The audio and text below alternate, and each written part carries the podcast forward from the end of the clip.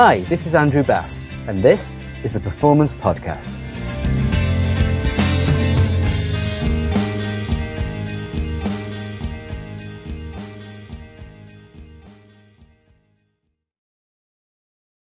Last year, I gave some lectures on effective management consulting at the Aston Business School, and one of the questions which came up was given the mixed views on consultants that you hear, what should you be thinking about to get real value? And when should you use consultants and why should you go outside rather than try and do it yourself? I think there are three things to consider. Number one is why you might not be able to do the job in house and would therefore consider going outside. Secondly, what are the risks of bringing someone in? And thirdly, what are the positive advantages of having someone come in from the outside who's the right person? Let's talk about the problems of the DIY alternative. I think executives can feel torn on this one.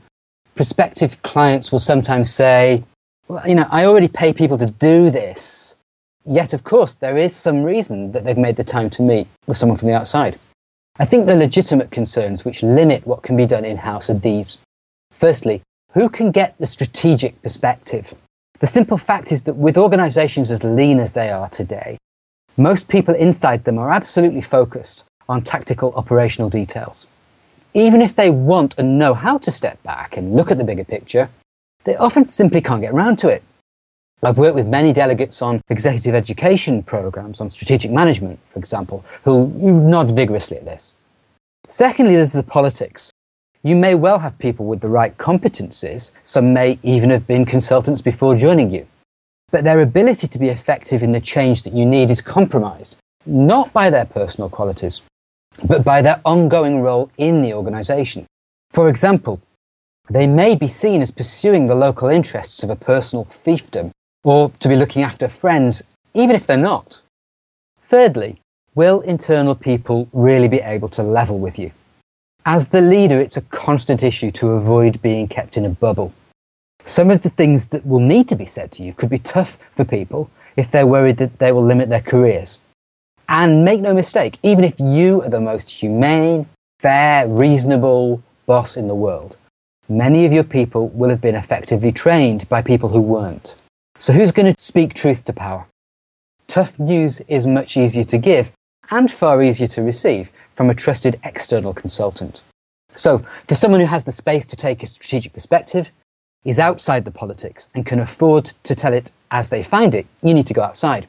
Of course, the wrong consultants can actively make things worse, and you need to manage the risks. Some of those risks are obvious, and a well managed company will handle those fine. I'm talking about things like establishing competence, etc. But here are three somewhat less obvious risks. Firstly, dependency versus leaving you in a better condition. Now, some consultants will be very happy indeed if you get to the point where you can't live without them. The best consultant wants to leave you in a position where you're stronger, to transfer skills, to bring out more of the capability that's within the organization. The second thing is that there are consultants who have a one size fits all approach and try and force fit you into their methodology. A lot of people talk about a methodology that's achieved a lot, which is Six Sigma. But you know, there was a Business Week cover article a few years ago that showed that when Six Sigma was introduced into 3M, it actually stifled innovation. It wasn't probably the best tool for all of their areas of the business. So you don't want to be force fitted into a, some kind of standard framework. And the third thing is that many consultants are very enamored of setting up grand schemes.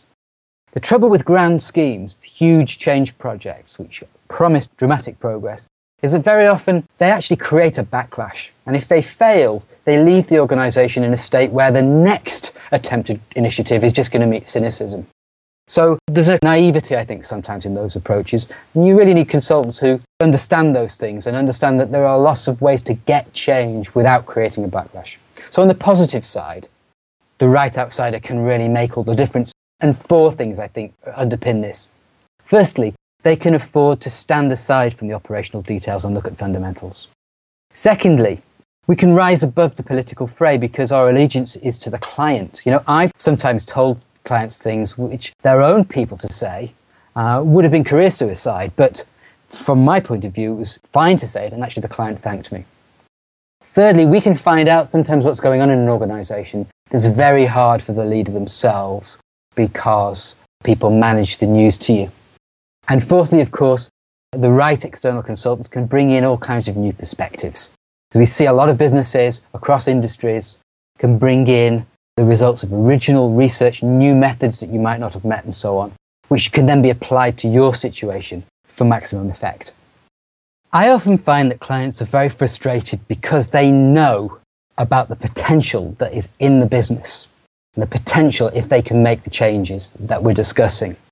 And actually, isn't it obvious that if the in house talent was able to achieve that potential, would have done so by now? So, very often it's not a content issue because you've got content experts all over the organization.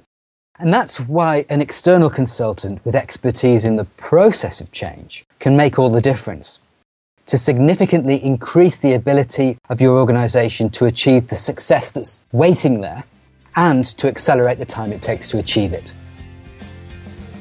You've been listening to the Performance Podcast with me, Andrew Bass.